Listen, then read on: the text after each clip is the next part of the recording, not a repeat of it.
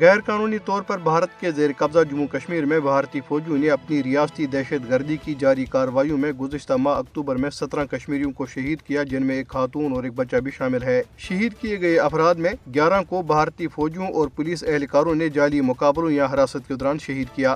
ان شہادتوں سے دو خواتین بیوہ اور دس بچے یتیم ہو گئے۔ اس عرصے کے دوران مقبوضہ علاقے میں بھارتی فوج، پیراملٹری اور پولیس اہلکاروں کے علاوہ بدنام زمانہ تحقیقاتی اداروں این آئی اے اور ایس آئی اے کے اہلکاروں نے مختلف علاقوں میں گھروں پر چھاپوں اور تلاشی اور محاصرے کی دو سو بارہ کارروائیوں کے دوران اٹھتر کشمیریوں کو گرفتار، دس کو زخمی اور تین مکانات کو تباہ کر دیا۔ ادھر مقبوضہ کشمیر کے ضلع پونش میں بارودی سرنگ کے ایک دھماکے میں بھارتی فوج کے تین اہلکار زخمی ہو گئے ہیں۔ ضلع کے علاقے پگواڑی گلی میں بارودی سرنگ کے دھماکے میں تین بھارتی فوجی زخمی ہو گئے۔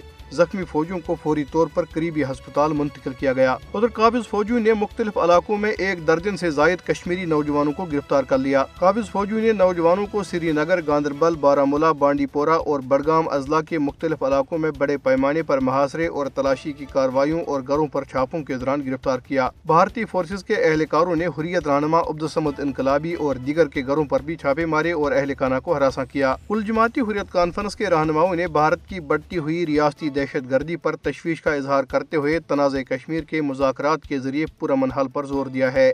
حریت رہنماؤں نے کہا کہ تنازع کشمیر پر بھارت کی ہٹ درمی کی وجہ سے گزشتہ چھہتر سال سے کشمیری انصاف کے منتظر ہیں، جبکہ متصب بھارتی عدلیہ نے کشمیریوں کو کبھی انصاف فراہم نہیں کیا۔ کل جماعتی حریت کانفرنس آزاد جموں کشمیر شاہ کے زیر اہتمام کل جماعتی حریت کانفرنس کے سابق چیئرمین اور اتحاد المسلمین جموں کشمیر کے بانی چیئرمین مولانا عباس انصاری کی برسی کے موقع پہ منعقدہ ایک تعزیتی ریفرنس میں انہیں شاندار خراج عقیدت پیش کیا گیا۔ امریکن بار ایسوسیشن کے سینٹر فار ہیومن رائٹس نے اپنی تازہ ترین رپورٹ میں بھارت میں نریندر مودی کی زیر قیادت ہندو قوم پرست حکومت کی طرف سے دہشت گردی کی مالی معاونت کی روک تھام کے قانون کے غلط استعمال کے بارے میں حقائق منظر عام پر لائے ہیں، جن کے ذریعے انسانی حقوق کے علم برداروں کو نشانہ بنایا جا رہا ہے۔